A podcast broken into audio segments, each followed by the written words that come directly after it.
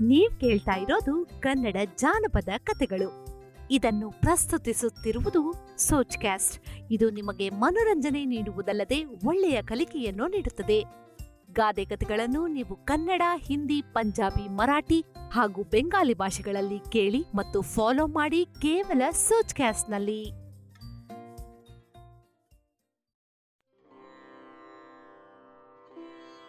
ಮಾಯಾ ಗುಹೆಯ ಕತೆ.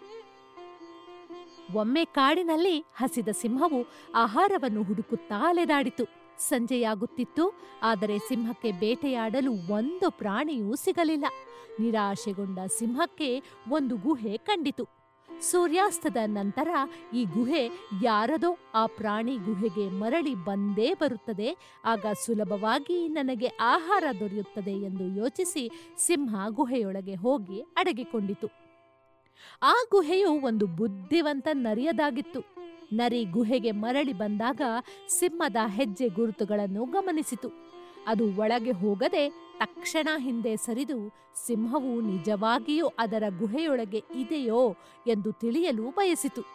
ನರಿಯು ಸಿಂಹವನ್ನು ಮೋಸಗೊಳಿಸಲು ಉಪಾಯ ಮಾಡಿತು. ಅದು ಗುಹೆಯನ್ನು ಪ್ರವೇಶಿಸಲು ಸುರಕ್ಷಿತವಾಗಿದೆಯೇ ಎಂದು ಹೊರಗಿನಿಂದ ಜೋರಾಗಿ ಕೂಗಿತು. ನರಿ ಮತ್ತೊಮ್ಮೆ ಅದೇ ಪ್ರಶ್ನೆಯನ್ನು ಕೇಳಿತು ಮತ್ತು ಗುಹೆಯ ಉತ್ತರ ನೀಡುವವರೆಗೂ ಒಳಗೆ ಪ್ರವೇಶಿಸುವುದಿಲ್ಲವೆಂದು ಹೇಳಿತು.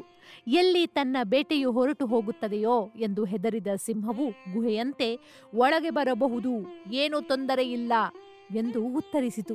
ಸಿಂಹವು ಉತ್ತರಿಸಿದ ತಕ್ಷಣ ನರಿಗೆ ಸಿಂಹ ಒಳಗೆ ಇರುವುದು ದೃಢವಾಗಿ ಗುಹೆಯಿಂದ ಓಡಿಹೋಯಿತು. ಈ ಕಥೆಯ ನೀತಿಯೇನು ಮನಸ್ಸಿನ ಉಪಸ್ಥಿತಿಯು ಮೂರ್ಖ ಶತ್ರುಗಳಿಂದ ನಾಶವಾಗದಂತೆ ನಿಮ್ಮನ್ನು ರಕ್ಷಿಸುತ್ತದೆ ಎಂದು.